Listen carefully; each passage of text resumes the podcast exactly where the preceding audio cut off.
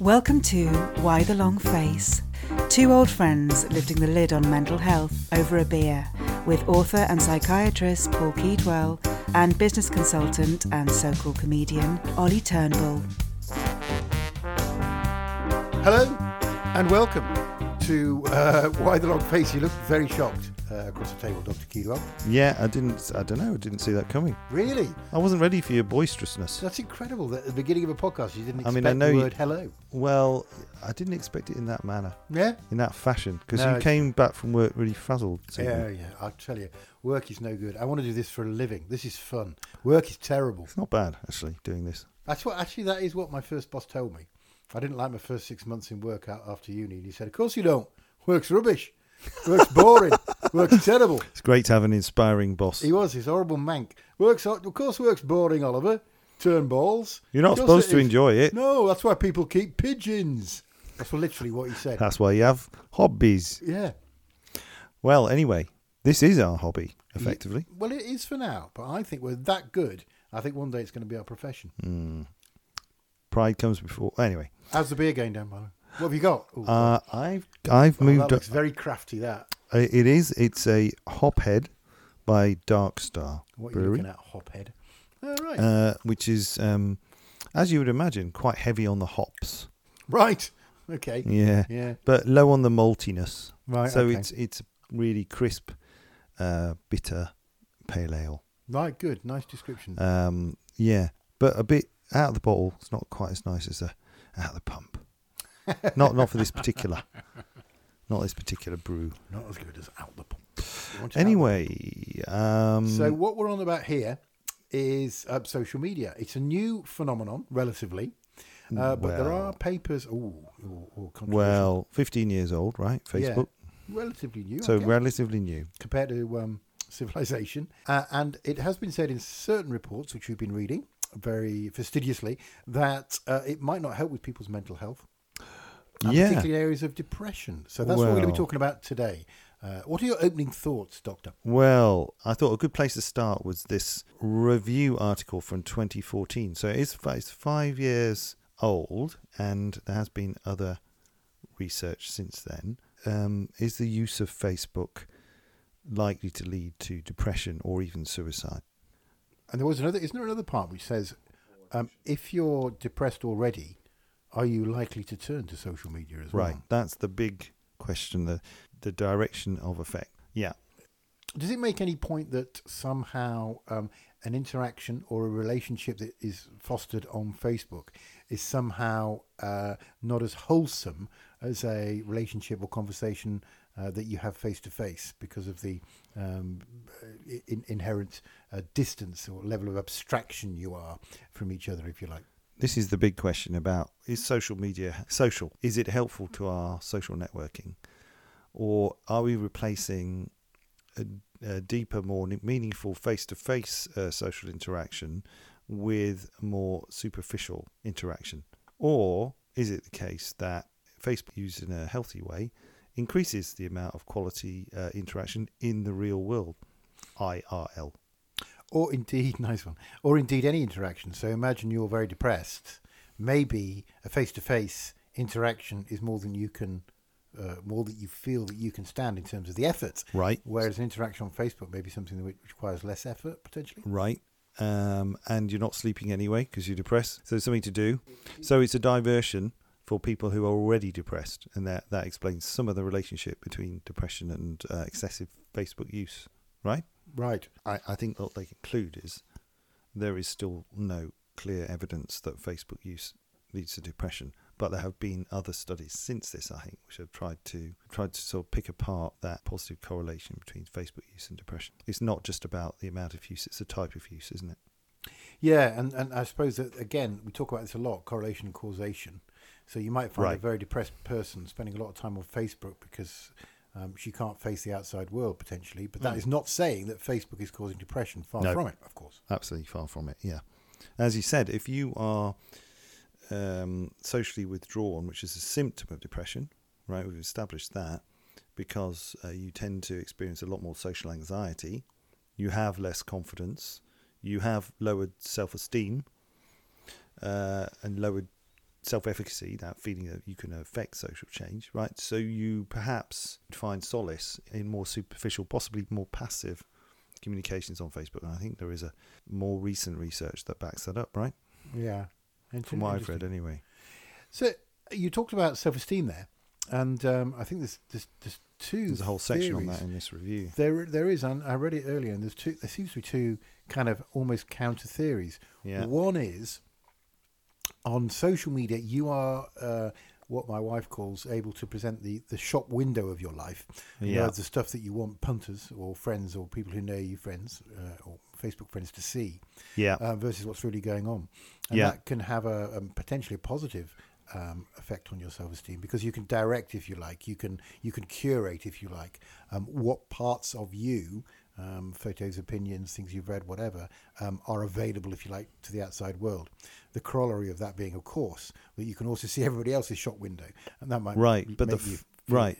leave you feeling inadequate or um, So, so that therefore depends on where your attention is focused. Because I think they were they were pointing out in the article quite sensibly that um, you could write your own CV, and if it's a good CV, that's quite a good bo- boost to your ego.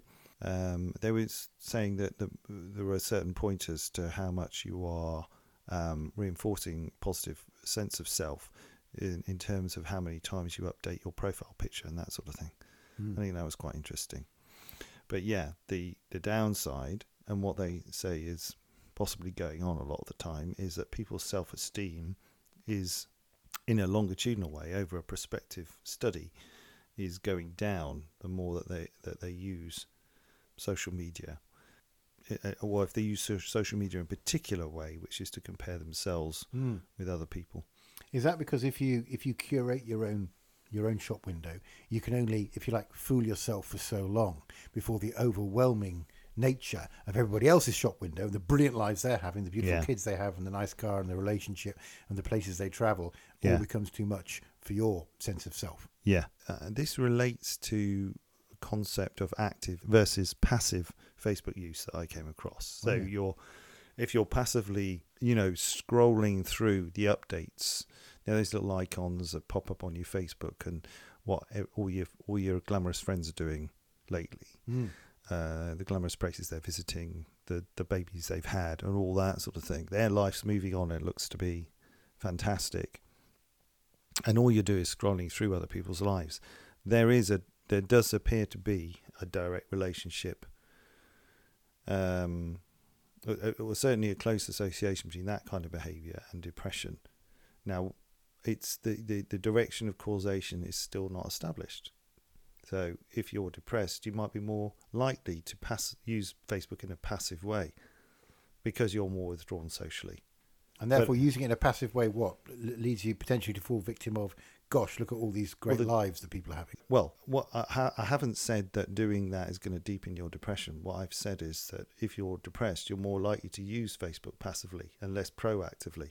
And what I mean by proactively is by using it to set up meetings IRL, right? Or tell people you've just moved. Um, hey, hey guys, I'm visiting uh, Croatia. Who's been to Croatia recently, or is anyone in town in Zagreb, or whatever? You're, that's that's an example of using it pro-socially and actively or you might be setting up a Facebook page where or an interest group, yeah, or setting up an event in the real world that you you want like-minded people to join you in visiting. Mm. So that all of that activity is associated with positive mental health and good self and healthy self-esteem. So one other thing I read, because that makes perfect sense, is that sometimes the very nature of discourse on social media can help uh, someone who is withdrawn or low energy. In that, um, Yeah. there's an immediacy with conversation. You say something, I've got to say something back of interest. Okay. Whereas there's a sort of asymmetric communication pattern um, in social media, in that you have time to consider your answer uh, and um, make sure that you're happy with the answer before you before you release it into the world. Uh-huh. And that can be quite a positive thing. Um, I read um, for people who are Is uh, that is that asymmetric? Why is that asymmetric? Because both both parties can do that, right? Can consider their answers before giving them. yeah no no I used the wrong word Oh, yeah completely the wrong word. right, okay. But Um, anyway, So the, the, what, what I meant to say, but but I get it. I get what you're trying to say. It's like if you if you're cognitively slowed uh, due to your depression, which is Yeah. a which is a thing, right? Mm. We've recognised that. Then you've got more time to formulate your responses, yeah. So it's not asymmetric. and you feel under less pressure, I suppose. Yeah, it's a little bit like uh, when you're having uh, one of those conversations where you've got to say over. Um, uh, so, in other words, it has to be completely sequential. The conversation. I think uh, it's non-sequential. it's probably the word I'm trying to Non, think of. non. I'm right. Yeah. So you, you say something, and I've got time to think about it, uh, and then m- m- moderate and modulate an answer that's, that's appropriate that I'm happy with. So Right. it represents the real me. Whereas if I'm under pressure of a social situation, I've got to be witty, Ooh. or I've got to say Oh, something clever. so there's Um, something about it having more veracity as well. Uh, absolutely. More veracity and more, yeah, I'm happy with that. Whereas, oh, Christ, I've said something stupid.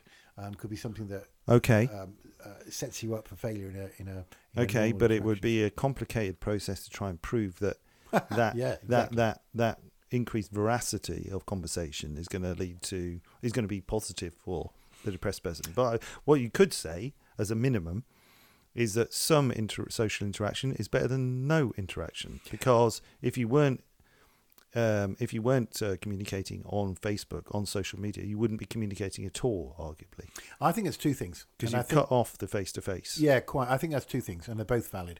One is any kind of communication for someone who's on the sofa and can't and can't muster the energy to do anything apart from be on their phone is right. a good thing. So that's a positive thing about Facebook. Yeah, any any communication is good communication. But this thing that I'm talking about is that is the mere fact that there is a time lag, if you like. Yeah, you between can get more out of the conversation uh, you can get more out potentially. of it, yes, but you can be more satisfied with your with your contribution. contribution, right? Exactly I'm Rather saying. than be beating yourself up, mind you, depressed people beat themselves up, whatever, if Well, they're bad enough. I think that's really interesting. So actually, what you're saying there, that was related to the self-esteem issue. So you're saying if you've got time to curate a good answer or good response within a conversation or a discussion, that's going to be good for your self-esteem. Yeah, potentially. Because some people I've noticed are intelligent, well read, and want to have a debate with a positive outcome. Yeah. But they don't think quickly necessarily. And that makes them in a social situation seen as not good debaters or not Yeah. good not good um, people who are able to express their opinion. Yeah. But that, that's that's false because that's just a particular mode of debating a point. Do it um, where there's a there's a, a time lag, uh, and they become far more erudite and far more able to um, express Yeah. themselves, and, and that might have a positive effect on self-esteem. That, that's that's the point that I was reading about. Yeah, yeah. Now, I think the other main uh, issue that this article covered was online addiction, Ah, or yes. specifically online social network addiction. But it's interesting because I've, um, and I, I'm absolutely sure that that must exist amongst certain individuals. Probably a significant proportion of individuals because we know that uh, increasingly we know more and more about, particularly online gaming, where there's a community of people that you're competing against. It's almost a, an unlimited uh, gauntlet that's thrown out there because Yeah. of that, right? Unlimited, almost unlimited number of games, and almost unlimited number of challenges. Always going to be someone slightly better than you. Yeah, that, Or that I one, can just spend one more night doing this. I know I'll crack it uh, and get the gold gold medal or whatever, or the trophy for the best person at playing Doom in the world or whatever. It'd something more Doom's- Dungeons and Dragons. wouldn't it? It'd Doom's very, like very outmoded. Sorry, but you know what I'm talking about. Um, goblet of power or a, or a, a God knows. magical enchanted axe. all designed, of course, to uh, foster that addiction. All these little uh, rewards that you get, Yeah. little trinkets, um, and it's the same for I think for social media. We don't know enough yet about the people that might be particularly vulnerable to to this, right? But we know that there are people who are so addicted to online gaming that they are starving themselves. They're not eating Bloody hell. and they're they're they're they're making themselves properly ill by not sleeping as well. Depression is a route into addiction, but addiction can also be a route into uh, depression, especially if you're eroding your sleep to that degree. That's Mm. going to cause you psychological. right? That's going to cause you psychological harm. And presumably, an addiction like this is where you're you're alternating between pornography and gaming. You must Or- look at or- yourself. and or social media, I guess. That, Yeah. that might be a so it's part of it looking at yourself and going, "God, my life is, is completely online now." Does that feed a depressive cycle of thinking? Yes, I think it does. Well, what it is correlated with are things that we know are correlated with with uh, increased um, vulnerability to depression, and the most important of those is completely cutting off your social network Right. in the in the Right. real world, Right. IRL, in the meat world as they call it, right? you have no um, proper social development uh, or proper neurocognitive development if you're getting addicted at the age of say uh, between nine and eleven or something, before the brain is is prop, you know, it's, it's a critical period, I think, through through adolescence. Mm. Um, older teenagers are probably better able to have insight into the fact they may be becoming addicted. Or to be less vulnerable to having those pathways cemented in their brain when they're Correct. Right. So one thing, right? So addiction to gaming, I can completely understand because you're in an environment where you can compete literally against the best in the world if you're good enough, and you can cl- kill climb up that ladder, and it must be very um, enticing to be able to do that. Secondarily, I can sort of relate, uh, not relate directly, but I can understand the addiction to internet porn. I mean, you see the the, the, the thrill of seeing that for the first time, and you want to replicate the thrill and increase the Hmm. uh, increase the level of thrill. But in terms of social media, I'm not quite sure I'm finding it I easy to um, recognise the mechanism. I think- Although I have felt times, say Mhm. on YouTube, for example, Mm. um, I quite am interested in boxing slightly. Hmm. So I'll see a, a, a good boxing match, and then another good boxing match will be presented to me, and I can find myself watching, uh, rewatching classic uh, Right. boxing fights for well, not hours, but it, it's it's sort of uh, feeds a hunger that you didn't know you had, if you like. Well, that that that that then um, overlaps, doesn't it? Because I mean, Facebook and social media are places where people uh, post and publish YouTube videos, that kind of thing.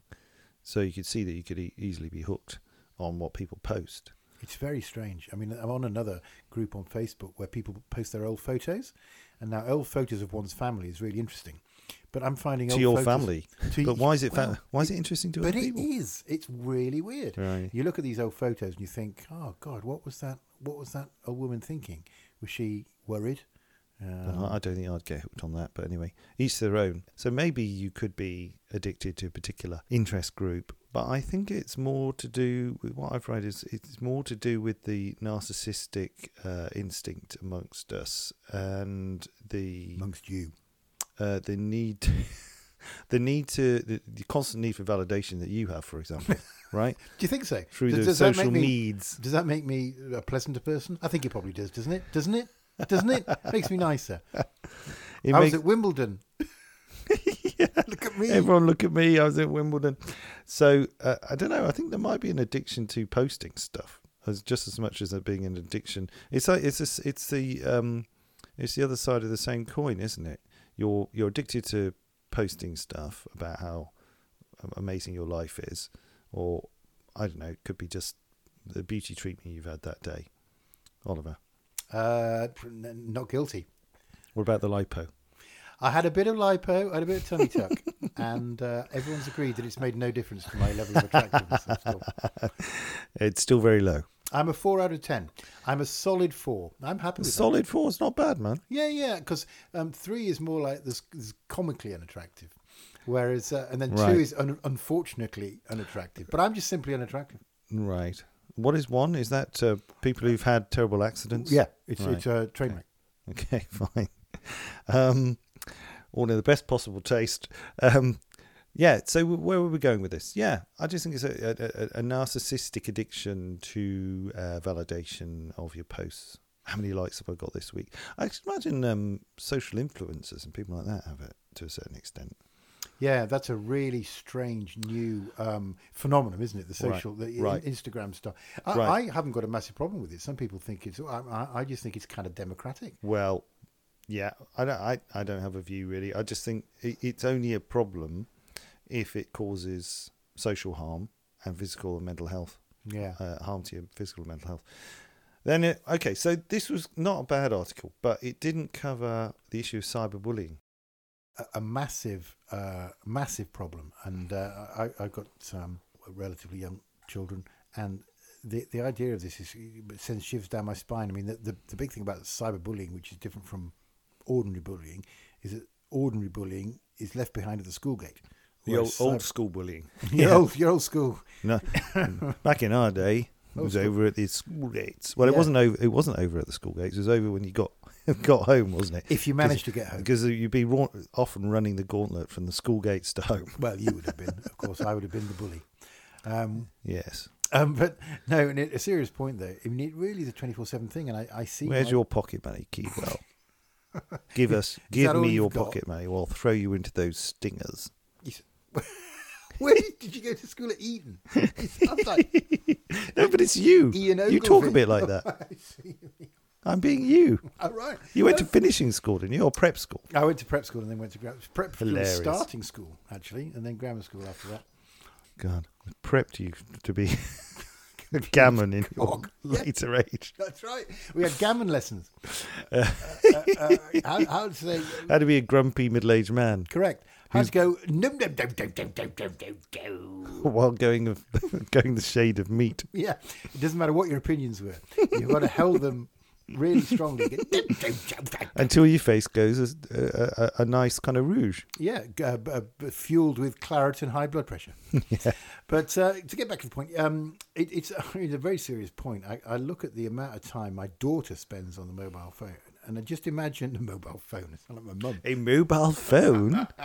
what a phone that you can move around? Uh, a mobile telephone. Um, and you just think, what are the messages being sent to her, and what could they be? And um, Right. I- I- imagine how awful it would be, how traumatizing it would be to feel that you couldn't get away. There's also the messages. uh, the things that you post in innocence when you're quite young, and you, you don't really you don't appreciate that once they're there, they're there forever Yeah. potentially.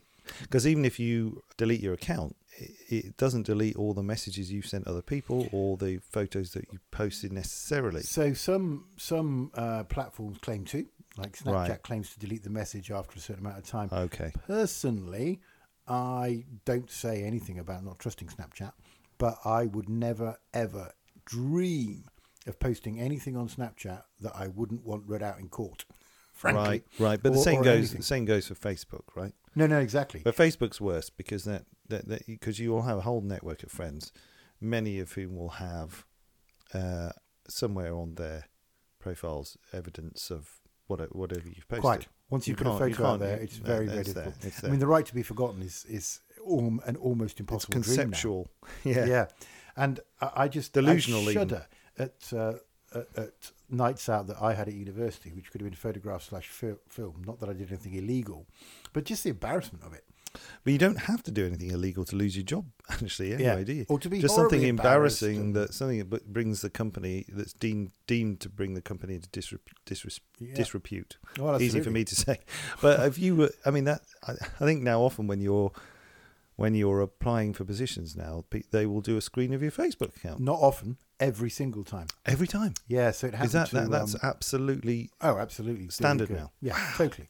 So I, I had a case of um, a friend of mine, his nephew, um, had posted something on Twitter offensive. They got a job with my company. Uh, my company did a scan of social media, and this was several years ago, eight years ago. yeah Found the tweet and withdrew the job application. right.